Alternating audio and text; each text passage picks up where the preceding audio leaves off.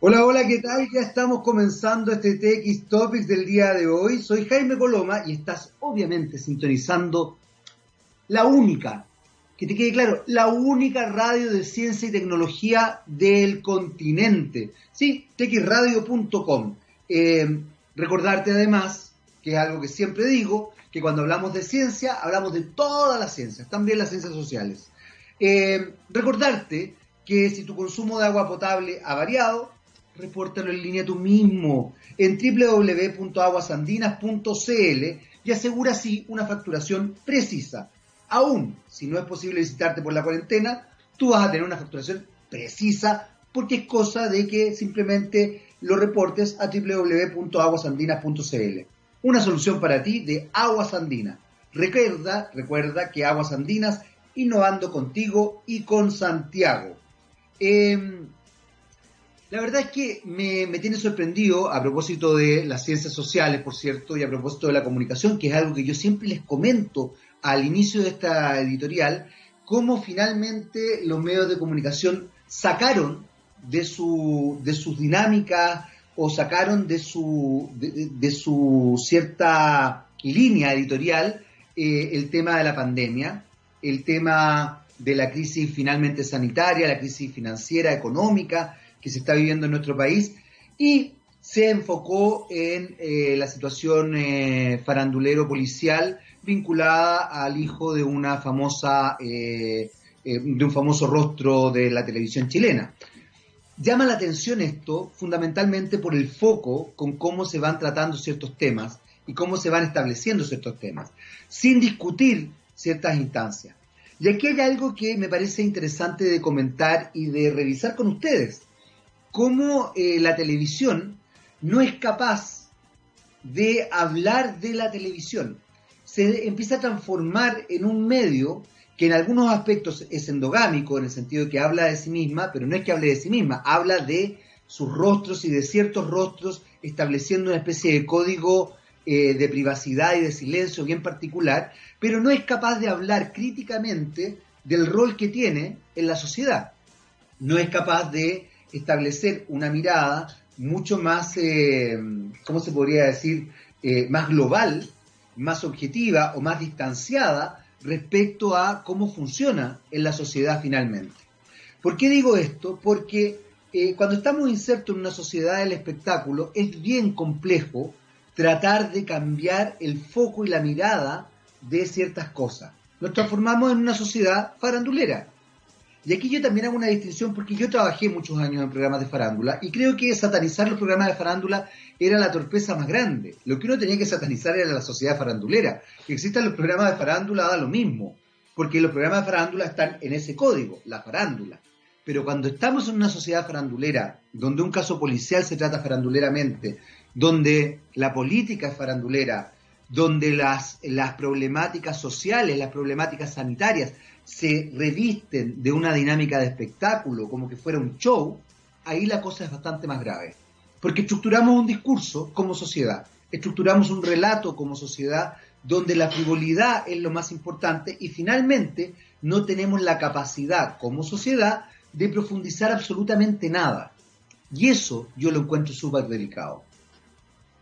Desde este punto de vista, como he leído muchas veces en redes sociales, de verdad podría perfectamente volver un programa de farándula, estos que fueron tan satanizados incluso por una presidenta de Chile, Michelle Bachelet, bueno, ya diciendo presidenta, la única presidenta que ha tenido Chile en realidad, eh, que declaró públicamente en un diario que ella encontraba que la farándula le hacía mal a la sociedad no distinguiendo que el tema no pasaba por la farándula, sino que pasaba por justamente lo mismo que ella hacía cuando hablaba de su vocero Álvaro Lizalde como el honor de la moneda.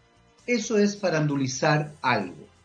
Ojo con cómo tratamos los temas, ojo con cómo establecemos ciertas miradas.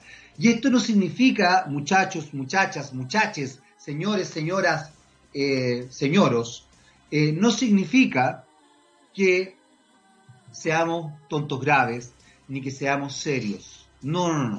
Significa que establezcamos una cierta dimensión de las cosas. ¿Por qué también estoy tocando un poco este tema? porque de alguna manera, si bien el rol de un medio de, comunicación no es educar propiamente tal, sí pertenece a las industrias culturales y por ende establece una dinámica cultural. O sea, desde alguna perspectiva educa. Y vamos a tener un invitado que me parece súper atractivo, que es el CEO de Efecto Educativo, que se mezcla o vincula de alguna manera todo lo que está pasando con la educación en línea, me imagino, y obviamente esta crisis eh, que se ha venido eh, desarrollando este último tiempo. Se trata de Sebastián Miranda, pero eso a la vuelta de esta canción, porque hoy día, hoy día es viernes paritario, muchachos. Sí, hay rockeras, hay rockeras, hay mujeres en el mundo del rock, hay mujeres, por supuesto, en el mundo del pop, pero en el mundo del rock, que es absolutamente masculinizado, hay rockeras. Hay rockeras y son espectaculares. Y nosotros vamos a escuchar a una de ellas, a Florence and the Machine y What the Water Gave Me. ¿Qué me dio el agua? ¿Ah? ¿Qué me entregó el agua? ¿Ah? Muy bien, ya estamos de vuelta y esa era Florence and the Machine y What the Water Gave Me. Eh, ya está con nosotros. Eh, ¿Lo pueden ver ya, Gabo, no? A Sebastián. Sí, está con nosotros Sebastián Miranda. Sebastián, tengo que, tengo que decirlo, a un precioso apellido. Lo que pasa es que mi hija se llama Miranda, entonces ah, eh, yo encuentro que es un apellido, poesía pura. don Sebastián Miranda, SEO, efecto educativo.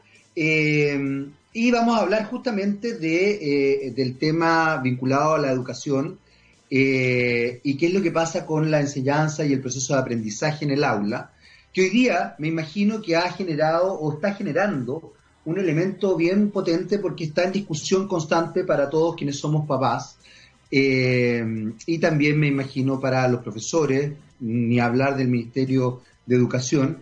Y aquí quiero referir a algo que me llamó mucho la atención el otro día porque el periodista Matías del Río en su editorial justamente dice que no se habla del tema.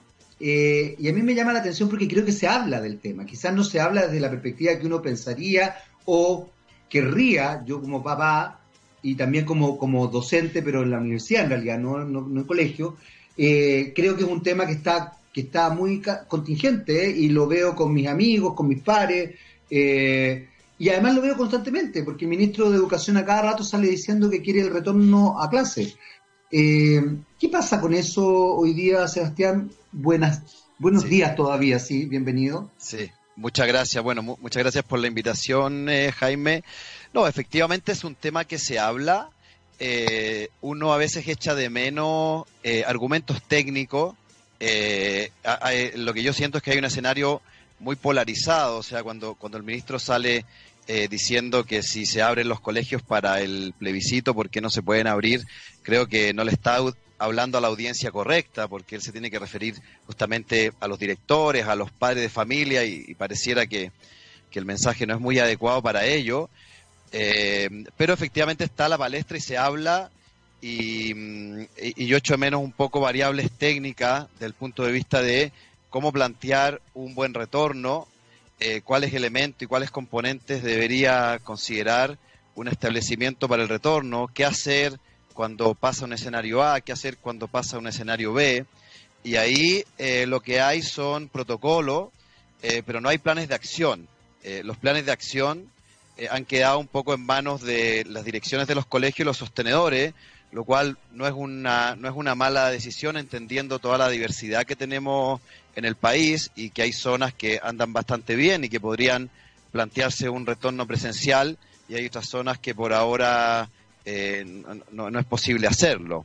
Eh, entonces, yo creo que se habla, pero se habla eh, mucho en términos políticos y no tanto en términos de enseñanza-aprendizaje ni en un diseño apropiado para un retorno.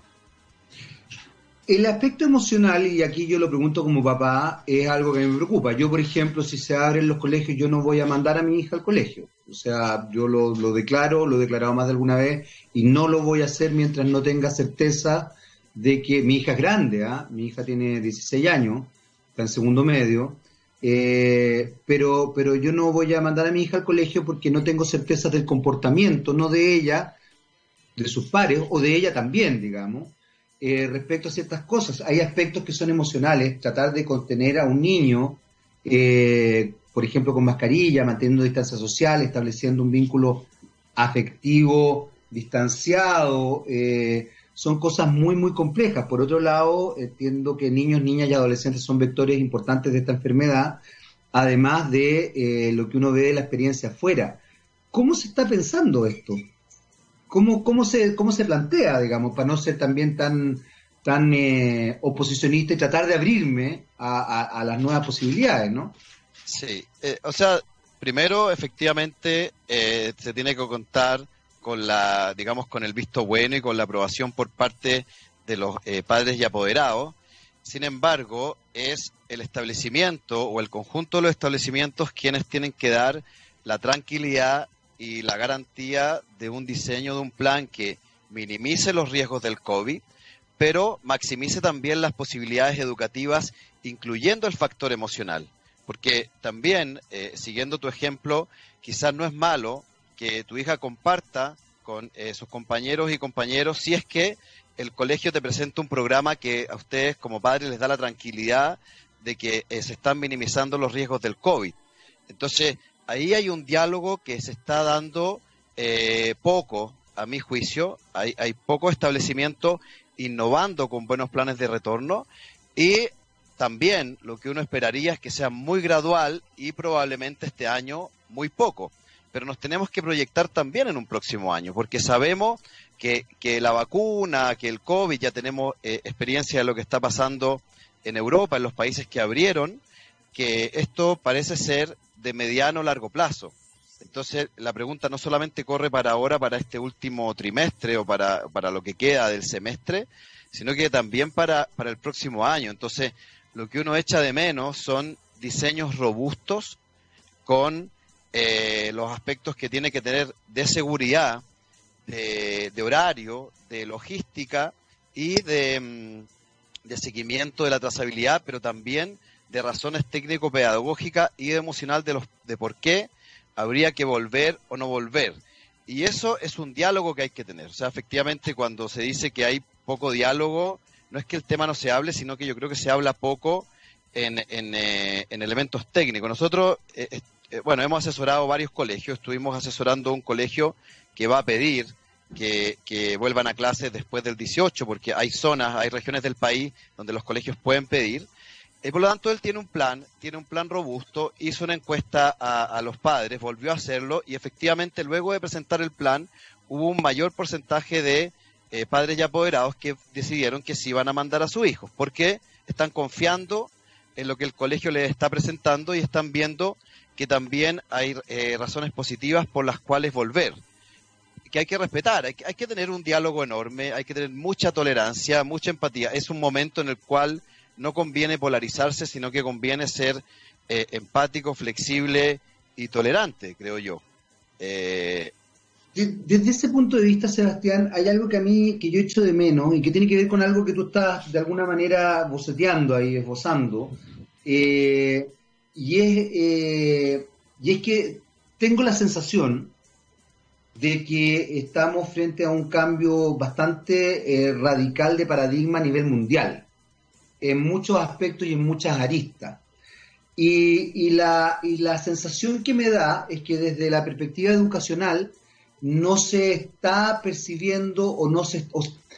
hay una suerte de cristalización respecto a cómo veo la educación y cómo veo eh, el proceso eh, eh, emocional de socialización de los niños, niñas y adolescentes, entendiendo cómo está conformándose el, mundo hoy día, desde, desde las redes sociales, desde la vinculación o desde esta, esta pérdida de límite entre lo público y lo privado, desde la virtualidad, con una pandemia que en general, yo, por ejemplo, tengo, tengo familia y tengo amigos en otros países y, que han desarrollado ciertas instancias y han tenido que echar pie atrás respecto a ciertas cosas, justamente porque no se está pensando que puede que, que, puede que haya que empezar a replantearse cosas de verdad.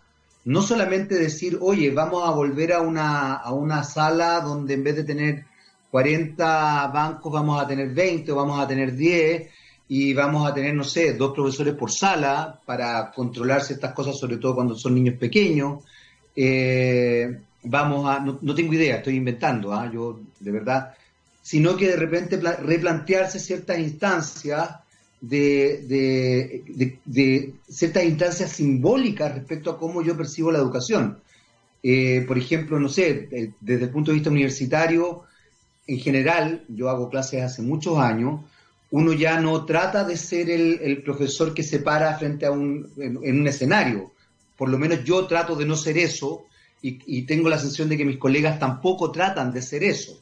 Todavía los colegios tienen una, una conformación que puede que sea necesario dada cierta estructura de los niños, no tengo idea, yo no soy psicólogo ni especialista en educación, simplemente estoy pensando contigo en voz alta.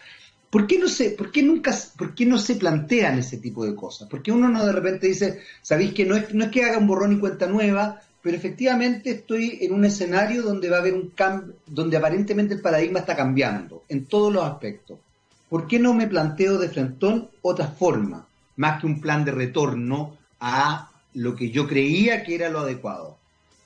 Eh, es, un, es, un es un tema súper interesante, súper relevante. Yo diría que sí está apareciendo esa discusión y esa conversación, sobre todo con quienes dirigen grupos de, de colegio o que tienen una mirada como amplia.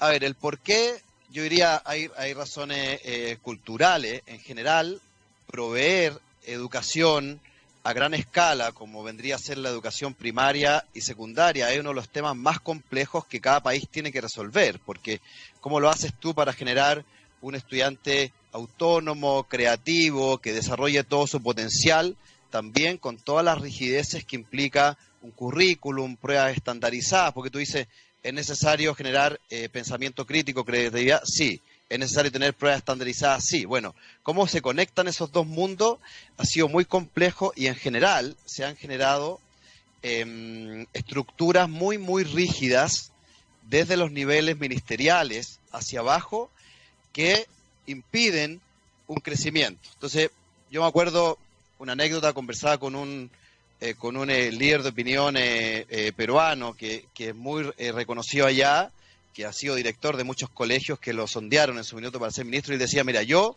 dejaría a todos los colegios libres, dos, tres años, le sacaría todos los elementos de control, porque están agobiados de todos los elementos de control, y después de esos tres años voy a apoyar al 10% que realmente no pudo salir eh, con sus propios medios. Lo que él refleja es como un grito, ¿no es cierto? Es un grito de ahogo, en términos de que muchas veces ahogamos a los colegios con un currículum súper robusto y estricto, con medidas de control, con una cantidad de programas. La cantidad de programas que tienen los colegios públicos es enorme y eso, de alguna manera, impide el surgimiento de lo que todos queremos. Autonomía, creatividad, pensamiento crítico, emprendimiento. Ahora, eso se está quebrando, sin duda que se está quebrando, desde los propios colegios, pero también desde movimientos que antes no existían, que hoy sí. O sea, hoy día las redes de emprendimiento en soluciones escolares son enormes. Nosotros participamos en una a nivel latinoamericana y en una a nivel mundial, donde todos los días hay casos de éxito. O sea, el homeschooling, la clase invertida, está surgiendo mucho más rápido de lo que uno quiere. Entonces, si uno lo trae al contexto chileno, por ejemplo, yo diría que hay del orden de unos 200 colegios, de los 12.000 que tiene Chile, que vienen innovando ya hace 4 o 5 años, pero que es una masa crítica muy poco. Y hoy día yo creo que ese número tranquilamente está subiendo a 500. Y uno podría decir, bueno, a lo mejor de aquí a un año va a subir a 1.000 y 2.000. Y entonces el ministerio se va a ver forzado hacer cambios en sus estructuras y formas de, de funcionamiento. Eh, como por una parte hay conciencia de que el modelo que venimos arrastrando desde decenas de años tiene eh, bastantes cosas que, que ya no dan el ancho, que hay que modificar, pero por una parte se requiere valentía, se requiere también tener miradas políticas de larga plazo. Si tú piensas cuántos ministros de educación hemos tenido en los últimos 15 años, eso te responde la pregunta, decir, bueno, ¿qué y, y cuántos son realmente especialistas en educación, entonces también eso te da un indicador de cuánta importancia le estamos dando como Estado, más allá de los gobiernos de turno, al tema de, educación. Y la respuesta es obvia, ¿no es cierto? Es poca, porque hay una rotativa eh, muy grande. Pero aparentemente va a venir desde los sectores, eh, desde el mismo, desde los emprendimientos, desde la tecnología, eh, desde el mundo de las metodologías, porque también a los colegios les va a cambiar eh, el apoderado. El apoderado hoy día está eh, mucho más empoderado, es más exigente, está más encima, quiere que sus estudiantes, que sus hijos aprendan. Entonces, em, yo diría esta esta pandemia es un muy buen espejo que nos va a acelerar en, en, capaz que una década todo lo que venía pasando eh, gradualmente y bienvenido nuevas formas de enseñanza y aprendizaje. Hay elementos que acabas de mencionar, Sebastián, que me parece interesante rescatar. El tema cultural, por ejemplo. A mí me llama mucho la atención que en general los ministerios y departamentos eh, eh, funcionen de manera parcelada. Eh, por ejemplo, una de las cosas que, que no sé, que nunca, que yo nunca he visto que el Ministerio de Educación establezca un vínculo con el Ministerio de la Cultura y establezca un vínculo con el Consejo Nacional de Televisión para que efectivamente ciertas industrias culturales, en este caso los medios de comunicación, eh, tengan alguna validación concreta en cómo van desarrollando los relatos sociales, cómo van estableciendo ciertos cánones estéticos, cierto lenguaje o cierto lenguajear en, el, en la sociedad, eh, y no lo, digo solamente en, relación a las palabras que se ocupan, sino que me refiero a, al código social que se empieza a establecer desde, desde los medios de comunicación de masa.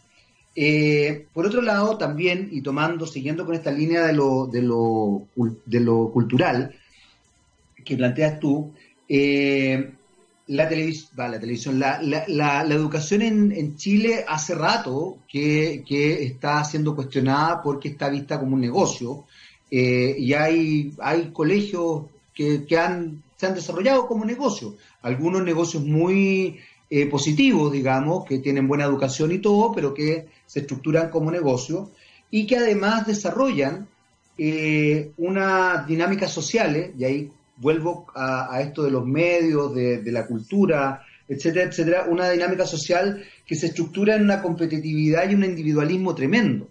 Hoy día, a, partir del COVID y a partir del estallido social también, que yo siempre lo, menciono, lo traigo a colación porque creo que se nos olvida que aquí hay un estallido social que está en pausa. Eh, eh, porque no se ha solucionado finalmente las críticas que se desarrollaron a partir de eso. Eh, lo, que, lo que puso en, perspectiva, por lo menos, o lo, que, o lo que uno empezó a visualizar, es una sociedad más colaborativa, más comunitaria, y esto no significa que no se respete, al contrario, que busca respetar las individualidades. Eh, se manosea mucho el término de libertad, por ejemplo, pero se olvida que no hay un respeto por las libertades individuales, siempre y cuando obviamente no caigan en, dinámica eh, onerosa. Pero, pero en lo concreto llama eso la atención, porque hay una sociedad que es competitiva, que es individualista, que desde la educación fomenta el individualismo y la competencia, que se establece además una valoración de la plata como único fin. Eh, y por otro lado, tenemos ministerios que funcionan de manera parcelada junto con eh, consejos o con eh, ciertas instituciones que también están parceladas cuando podrían eh, establecerse en dinámicas eh, más concatenadas, más, más en conjunto y hacer una mejor sociedad. Me llama la atención eso. Yo no sé qué, piensas tú, porque como mencionaste el aspecto cultural, justamente creo que nosotros tenemos una, dinámica cultural en Chile bien, bien particular, para no darle una, cosa valorativa, digamos. O sea, respecto de lo de los ministerios, efectivamente eh, no hay un, eh, no hay un, consenso ni un acuerdo de largo plazo respecto de cuál es el ciudadano que la educación debería tender a formar y un plan que actúe en consecuencia de eso. Entonces, efectivamente, tú tienes planes que duran cuatro años, que en términos educativos es nada. Eh, las políticas de continuidad no son las más eh, transversales ni las más importantes. Y también anuncios que pueden sonar bien comunicacionalmente, pero cuando uno escarba un poquito más, se ve que no hay grandes cambios culturales de fondo. Eso es un tema de hecho, Chile durante muchos años, entre el año 1992 y el año 2010, tenía la red de enlace. La red de enlaces era un ejemplo a nivel mundial, una política de largo plazo de tecnología, eh, cuando nadie está hablando de tecnología, que si se hubiese dado continuidad a lo que la red de enlaces significaba, probablemente hoy día no tendríamos los problemas ni de infraestructura ni de conectividad que tenemos a la escala que tenemos. Tendríamos, pero menores. Seríamos más parecidos a Uruguay, por ejemplo, que Uruguay sí mantuvo sus políticas de, Estado. Entonces tenemos un tema donde el cortoplacismo, eh, eh, la inmediatez y lo mediático nos juega muy en contra entonces ahí uno efectivamente echa de menos una clase política eh, como eh, pensando mucho más en el bien común. Entonces ahí me, fui un poco del tema, pero, pero eso es efectivamente, eso es efectivamente una de las razones porque eh, yo, yo no podría decir que las autoridades son malintencionadas, yo creo que son muy bien intencionadas o bien intencionadas, pero finalmente si tú quieres hacer un cambio de fondo tienes que tener un acuerdo de mucho más largo plazo. Y eso no ha ocurrido. una, mm, creo que la, nueva eh, dirección de educación pública y los servicios locales de educación pública, que fue una parte de la reforma que impulsó la presidenta Bachelet, puede andar en esa dirección si es que no se politiza, si es que se, se logran como agilizar ciertas burocracias, pero, pero es una, mm, una muy buena idea. Y por otra parte, tenemos el factor que tú señalas, que es la sociedad chilena, cómo se ha conformado los últimos 30, 35 años en base como a este arquetipo del ganador, de, del winner, que finalmente te genera bolsones de exclusión eh, súper complejos. Entonces, cuando uno mira la segregación que hay en Chile y la compara con la segregación que hay en los colegios, los colegios son más segregadores que incluso cómo se ha ido conformando la ciudad. Entonces, eh, ahí tú tienes que hacer cambios eh, y retrotraerte y nuevamente la, segunda reforma que hizo Bachelet desde el punto de vista de los colegios particulares subvencionados también apuntaba en esa dirección. Uno podrá discutir si se hizo bien, si no se hizo bien, pero al menos en la intención son dos reformas bien, bien aspectadas. Pero bueno, tenemos una sociedad que nos hemos criado de esa manera, que nos han enseñado de esa manera y que por lo tanto eh, nos cuesta caminar en un sentido un poco distinto y, eh, en ese sentido, eh, lo que ha pasado con el COVID efectivamente se ha, encontrado eh, más solidaridad, más acuerdos en común. creo que ha sido bonito lo que ha pasado en ese sentido. O sea, nosotros conversamos con un montón de, docentes y directivos súper preocupados de lo que le está pasando a su familia, como tratando de ver todas las aristas en las cuales pueden ayudar. Entonces, ojalá que eso también permanezca así pero sin duda eh, eso como que excede el aspecto educativo, e, eso está impregnado eh, súper a fondo en toda nuestra sociedad y es lo que tiene que cambiar. Ahora, lo que uno ve en las nuevas generaciones es que efectivamente ellos tienen intereses un poco distintos. Ellos están eh, a nivel, digamos, como de las masas, un poco menos interesados en el éxito individual, están más interesados en el medio ambiente, están más interesados en una equidad genuina y eso, eso yo lo aplaudo y lo valoro. Eh, no por nada el movimiento que empezó en el año 2006 con, con los pingüinos del 2006, de los cuales ya han pasado 14 eh, años, eh, logró cambiar la Ley General de Educación, un montón de reformas que, y, y tenemos a muchos de ellos como representantes en el Congreso. Entonces, yo diría, lamentablemente estas cuestiones toman tiempo, eh, no son de, corto plazo, pero si uno lo mira en ese largo plazo, sí han ido ocurriendo cosas eh, interesantes a, mirar. O sea, ¿qué, país de Latinoamérica se ha parado para criticar respecto de la calidad de la educación? Eh, o sea, eso es admirado. Cuando tú hablas con otras personas, dice, en el fondo no, se paran los estudiantes secundarios a protestar por la calidad de la educación. eso es valorable también. Y logran cambios, logran cambios importantes. Entonces lo que uno eh, desearía es como una clase dirigente y una clase política que logre eh, construir acuerdos de mediano largo plazo y que los sustenten el tiempo con presupuesto y con, y con medidas. En ese aspecto, Sebastián, eh, yo, yo eh, sí estoy de acuerdo y lo aplaudo y de hecho me, me, lo valoro positivamente, pero tengo la sensación de que se construye una, como que se avanza y se borra con el codo, por así decirlo. Eh, la, la, figura, por ejemplo, de, de Marcela Cubillo, y no puedo dejar de mencionarla, fue una figura tremendamente controversial que generó una animadversión tremenda por parte de la mayoría del estudiantado, que además tenía una representatividad bastante mínima. O sea, Marcela Cubillo es una, una, un claro referente de la dictadura, eh, con una, con una impronta vinculada con la educación que no, que no se condecía con nada y que no tiene que ver con la ideología. Tú puedes ser de derecha o de izquierda y la verdad es que uno decía, ¿qué hace esta señora acá? Sin embargo, ella majaderamente estuvo ahí haciendo, como tú bien decías, politizando las dinámicas, politizando ideológicamente, porque evidentemente el, Ministerio de Educación tiene que desarrollar políticas. No, quiero satanizar la política, al contrario, creo que es importante ensalzarla. Pero ella ideologizó una situación de manera brutal y estableció una, una situación donde efectivamente el avance se borraba con el codo. Entonces llama la atención eso, y aquí vuelvo un poco a lo que te decía hace un rato. Hay figuras como, como el caso de ella, que yo creo que fue muy emblemático, por eso la menciono, ¿ah?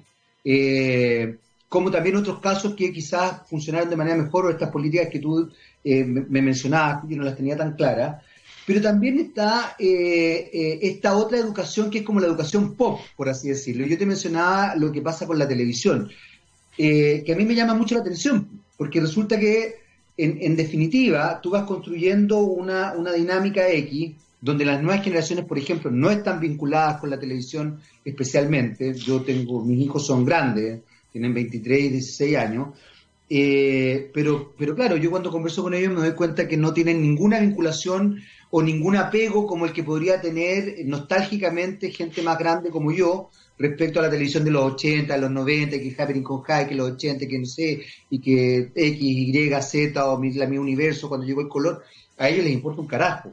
Esta desconexión brutal que uno siente que existe generacionalmente, ¿se podrá eh, empezar a, a, a, ¿cómo se podría decir? A, a limpiar un poquito?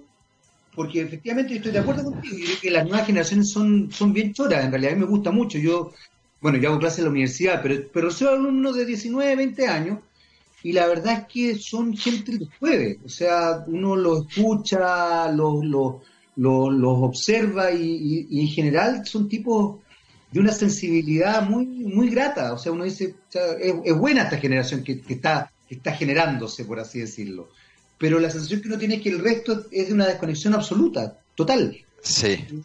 Mira, lo, hay, hay, una cosa muy, muy curiosa y es que en general en este tipo de discusiones y debates se nos queda un actor fuera, que son las facultades de educación. Ya. Eh, eh, eh, en el fondo, si uno va, qué sé yo, a una inauguración de un caso de éxito de un colegio que logró ciertas cosas y que eh, eh, está el gobierno, está el sector, está, qué sé yo, los emprendedores, está el colegio. A nosotros se nos queda fuera eh, muchas veces las facultades de educación que, a uno le encantaría que estuvieran liderando este debate, ¿no es cierto? ¿Cuál es el nuevo aprendiz y por lo tanto cuál es el nuevo docente? O cuáles cosas del actual docente tenemos que conservar y por lo tanto cuáles tenemos que cambiar. Entonces ahí hay un, un em, elemento ausente que, yo creo que es un jugador que tiene que entrar, eh, hay que interpelarlo, hay que interpelarlo en, buena onda, pero tiene que entrar a la mesa y tiene que dar su punto de vista respecto de esto, porque en general, o sea, cuando, cuando nosotros nos enfrentamos a temas metodológicos eh, relativos a la pandemia, si es presencial, si es no presencial y qué se logra y los estándares, en el fondo nos tenemos que hacer la pregunta que tú señalas, bueno, ¿cuál es el aprendiz? ¿Cuál es la nueva generación? como que hoy día hay, hay súper consenso y diagnóstico de que eh, la generación actual eh, cambió, pero, pero se le mira respecto de sus aspectos más eh, superficiales. No se, le, no se le mira respecto de sus aspectos de fondo, que es esta, esta como creatividad, interés, sensibilidad respecto de nosotros, sensibilidad respecto del medio ambiente y los animales, para construir de ahí una educación súper valorable. O sea, en el fondo, ¿quiénes nos han venido a enseñar, por ejemplo, que el, que el cambio climático era dramático? Son esos jóvenes, esos niños, que, quienes en el fondo... Entonces, eh, eso es lo que hay que rescatar. Y ahí uno eh, desearía un, em, digamos, una voz más fuerte por parte de las facultades de educación, quienes son los que están sacando docentes todos los años que van a los establecimientos a impregnar eh, de su método y de su interés. Y ahí cuando uno conversa, por ejemplo, con sostenedores o con directores, muchas veces te dicen que hay que reformar a los estudiantes de nuevo. O sea, llegan y hay que darles el espíritu, hay que darles la metodología. Entonces, las facultades de educación, digamos, para no, para no hablar solo del gobierno, tienen también eh, muchas cosas que, decir acá. Y sí hay mucha diferencia entre universidad y colegio. En universidad, por ejemplo, no les costó nada adaptarse al mundo online o prácticamente nada. Y hay otra madurez también. En cambio, en colegio estamos muy, estamos muy al TV. Ahora, el punto de, del ministerio sí es relevante porque eh, no solamente eh, Marcela Cubillo, sino que hay muchos ministros en los últimos 20 años que son un arquetipo que viene como a defender eh, posturas del gobierno, del gobierno de turno. Exacto. Y, finalmente no se construye una eh, buena educación de largo plazo mirándolo de esa manera. Eh, es, bien, es bien triste y es de lado y lado. Entonces, sí, no, no, yo, yo, ojo, yo menciono a Marcela Cubillo porque creo que a ver, no, no espero que, se, que suene bien, pero yo creo que ella terminó siendo muy emblemática, dada característica, pero, pero te, aseguro que si me pongo a pensar un poquito, eh, se me viene Isaguirre también en algún minuto, eh, que además gente que, que, como tú muy bien decías hace un rato, Sebastián, gente que además uno no ve vinculada con la educación, no la ve sensibilizada con la educación. Entonces, yo la menciono a ella primero porque, porque generó mucho ruido su presencia, porque además yo creo que también ella tenía una carga eh, ideológica muy fuerte, muy evidente, eh, y además porque ideologizó el ministerio en muchos aspectos. O sea, jugó con niños, hizo, incluso hizo campañas comunicacionales muy torpes. Eh, en ese sentido, por eso la menciono a ella. No, no, no, es que, no crea que ella es la única que ha hecho esto. Yo, yo en eso, por favor, quiero claro. entiendo el punto del arquetipo, y me parece que Aiseguirre también es otro arquetipo, o sea, un excelente político, fue buen ministro, qué sé yo, pero ¿qué hace en educación, no es cierto? ¿Qué, va a plantear en el, en el mediano largo plazo de educación? Entonces, uno lo lleva, lo traslada al presidente o a la presidenta, y dice, bueno, ¿qué, qué, ¿por qué eh, lo están colocando a él o a ella? ¿Por una cosa de equilibrios políticos? ¿Por una cosa de que se quiere defender acérrimamente algo? Bueno, cualquiera de esos puntos es malo, porque lo que uno debería decir es, queremos construir hacia adelante eh, y de ahí modificar todas las bases. Entonces, yo creo que un poco eh, el, mundo educativo, más desde las bases, desde la adaptación de los colegios, desde la cantidad de emprendimientos, olvídate la cantidad de, emprendimientos que hay, premios, eh, el mundo de las editoriales también se está rompiendo, porque hoy día tú como colegio puedes tomar un poquito de acá, un poquito de allá, entonces, yo creo que esto está andando mucho más rápido y está pasando por encima eh, de las políticas ministeriales. Lo que pasa es que las políticas tienen fuerza porque finalmente los colegios tienen que respetarlas, pero, pero les está pasando por encima de, de, esta cosa como del aprendiz del, del, siglo XXI. Entonces ahí tú te encuentras con, con cosas bien curiosas como que hay, hay eh, algunos colegios que son muy, muy innovadores y que a los ministros les encanta sacarse fotos con ellos, pero que tienen un muy mal CIMSE. Entonces tú dices, bueno, ¿en qué estamos, no es cierto? Si alabamos toda esta innovación y como que es el modelo a seguir, pero tenemos un mal CIMSE, entonces ahí se, requieren respuestas claras. Eh, no, puede haber la cosa para la foto, ¿no es cierto? No puede haber, me viene bien sacarme una foto con un colegio innovador y después evadir la respuesta del CIMSE, ¿no es cierto? Eh, tiene que haber tiene que haber una cosa más, más de fondo, más de peso, y lo que uno ve es que el, eh, el, mundo educacional más de, de, las bases está avanzando más rápido que, mm, que, el mundo desde las políticas. Entonces es interesante, igual es interesante como fenómeno. Lo que pasa es que yo creo que ahí hay, hay un elemento, Sebastián, que, que, justamente tiene que ver con los aspectos culturales, de lo que tú mencionabas hace un rato. Porque hoy día, yo de hecho partí antes de contactarme contigo, yo estaba hablando de, de, esta cultura, eh, de esta civilización del espectáculo en la que estamos metidos. Entonces, yo justamente mencionaba, yo decía, satanizamos los programas de farándula y nos dimos cuenta que en realidad los programas de farándula eran lo menos dañinos. Lo dañino era la sociedad farandulera que estábamos construyendo, donde todo es un espectáculo, donde es más importante sacarse la foto que, y salir sonriendo que efectivamente ver si estamos evaluando bien o no, o estamos desarrollando buenas políticas. Es más, es más importante votar por alguien porque, no sé, nos parece lindo, linda, que si efectivamente hemos leído su, su proyecto, por ejemplo, su programa político.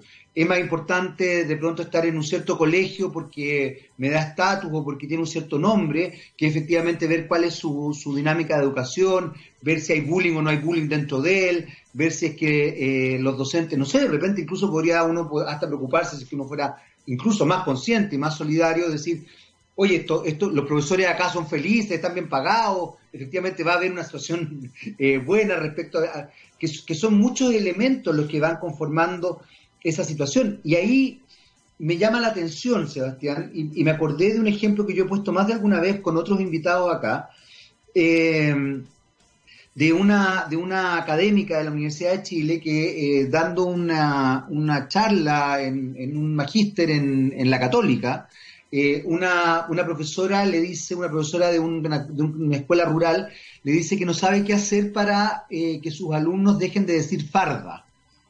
Eh, y esta académica le dice que por qué le parece tan espantoso que los alumnos digan farda. Entonces, no, porque no se dice farda, se dice falda o se dice pollera. Entonces la académica le dijo, bueno, ¿y por qué no le enseña a decir falda, pollera y también le respeta que diga farda? Porque si usted le niega el que diga farda, le está diciendo que su familia, sus papás, sus abuelos, su entorno, su vecino, eh, son gente torpe o son gente ignorante, son y resulta que no. Es una dinámica cultural, es como la típica discusión que a mí me parece grotesca de si se dice calor, el calor o la calor. A ver, y como queráis decirlo, el tema es, es, que respeta las dinámicas culturales y establece una mirada distinta. Y ahí vuelvo un poco, ¿y por qué te pongo este ejemplo? Porque la sensación que yo tengo muchas veces es que se restringe la mirada, se restringe, y ahí vuelvo un poco a lo que tú planteabas de la, de la, del pensamiento crítico, en definitiva, en vez de ampliar la mirada, en vez de ampliar eh, eh, eh, el horizonte, es como, no, no, no, no, usted no puede decir esto, es como, ¿sabéis qué? Nada más nefasto que el profesor Bandera con el usted no lo diga. A mi gusto. Eh, y eso me preocupa, porque eso yo siento que es justamente restringir la capacidad crítica, restringir la capacidad educacional, restringir la capacidad de conocimiento, restringir incluso eh, la incorporación de nuevas culturas, de tolerancia, etcétera, etcétera. Es como que todavía estamos con, con, con Benjamín Vicuña Maquena en la cabeza, pensando que los mapuches son de una manera, que la Quintral es de X forma. A ver, eso, eso es decimonónico. Y estamos en eso, y estamos en la segunda década del siglo XXIX, del siglo XXIX, del siglo XXI, ya estamos, se supone que estamos avanzando, se supone, no sé. ¿Qué, qué, pasa con eso? Vuelvo a la desconexión nuevamente, ¿no? Absolutamente. Entonces ahí vale la pregunta, bueno, eh, ese, ese docente o esa docente eh, la formaron así, aprendió así en el colegio, eh, aprendió así en, el colegio donde estudió, recibe instrucciones de algo, cómo evalúa. Entonces, sí, lógico, eh, es, una, es un tema eh, te contra complicado porque yo diría hay bastante mm, ánimo en que las cosas cambien. Eh, hay hay seminarios, hay foros, hay publicaciones sobre, sobre la tolerancia, sobre la diversidad hay eh, libros, hay, hay, ímpetus por parte de, del ministerio, pero, pero aparentemente el hábito cotidiano es más fuerte que, que todo eso. Eh, ahora, interesante que estos momentos actuales son los que te permiten como, como justamente el espejo y el cambio más rápido, en todo sentido.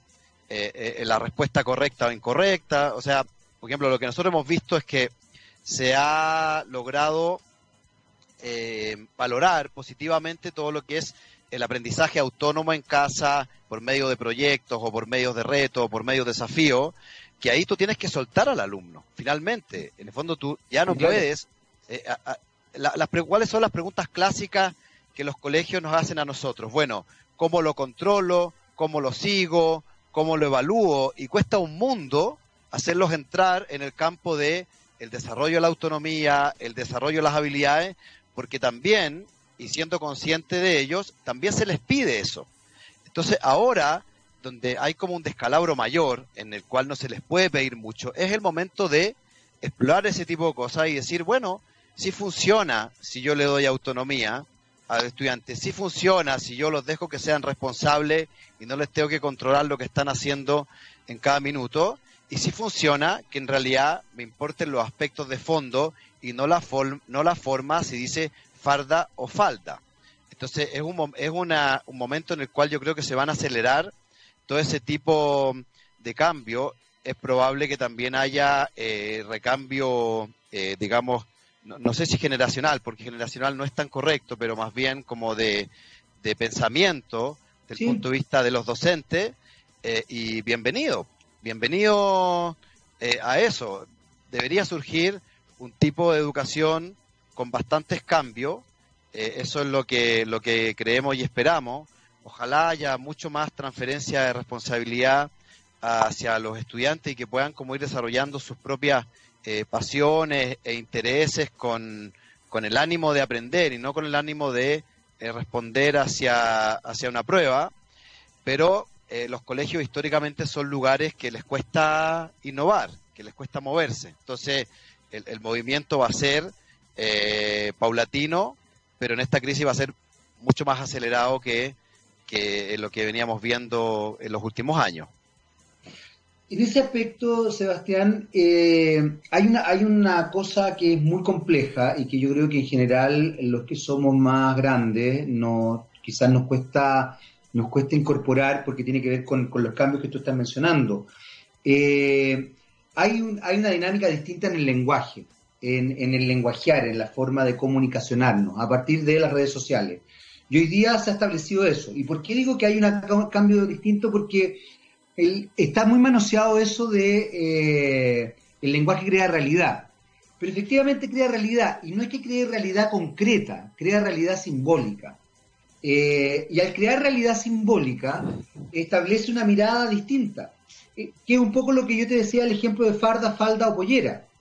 Simbólicamente, que yo le niegue culturalmente a ese niño rural el que diga farda como algo negativo, estoy simbólicamente negando todo su entorno. Lo simbólico es muy importante, muchas veces se nos olvida lo simbólico. Y ahí entra incluso esta, esta figura de ciertos ministros, de ciertas dinámicas, de cómo yo establezco. Hoy día, lo digital o las nuevas tecnologías en la educación establecen un nuevo simbólico. Yo te estoy viendo a través de una pantalla, por ende establezco una vinculación bidimensional, anda a saber tú qué fenómeno me produce perceptualmente, eh, no sé si eres alto, bajo, eh, flaco, gordo, veo tu cara, eh, probablemente veo cambiados los colores, eh, yo, por ejemplo, ocupo anteojos para la pantalla, pero en la vida no necesito anteojos, entonces cambia incluso la percepción, miles de, cosas así. Eh, cuando yo hago clases, yo hago clases por Zoom, entonces yo veo en forma igual a todos mis alumnos, los que aprenden la cámara, los que no aprenden la cámara, los que, los que aportan, los que no aportan, eh, cambia el simbólico, cambia radicalmente el simbólico, cambia radicalmente la estructura. Desde ese punto de vista, ¿Se ha entendido eso también? Ese, esa creación de nuevas realidades del lenguaje, desde este lenguaje simbólico que estamos desarrollando hoy día con las nuevas tecnologías, ¿lo, perciben? ¿Ustedes lo han, lo han eh, no sé si lo han estudiado o no, pero lo, han eh, dimensionado, lo han palpado un poquito? El, eh, poco, o sea, yo creo que se, se está empezando a abrir esa discusión eh, o sea, lo, que hubo fue, en el, primer momento, era la ansiedad de retomar una normalidad los primeros dos meses, entonces todos los colegios contratando plataforma y que hubiese una normalidad. Eh, luego eh, la etapa como del, desgaste de todo eso. Y ahora lo que uno empieza a ver es una reflexión mayor de que hacer educación por estos medios con el uso de la tecnología no es hacer exactamente la misma clase a través de una computadora y una pantalla, sino que hay eh, ejercicios didácticos distintos. Y empieza a aparecer una, mm, una reflexión muy tibiamente sobre eso, porque en general lo que tú te encuentras es que quieres dominar la plataforma para hacer más o menos la misma clase que hacías en formato presencial, quizá un poquito más corta, eh, envías los elementos de otra manera, pero, pero no hay tantos cambios, pero empieza a haber una, una reflexión eh, sobre eso que, que, yo creo que es la que va a generar esta nueva didáctica. Eh, lo, que, lo que probablemente va a ocurrir es que un porcentaje del tiempo y un porcentaje del currículum ya va a ser realizado por estos métodos, aun cuando volvamos a la normalidad presencial.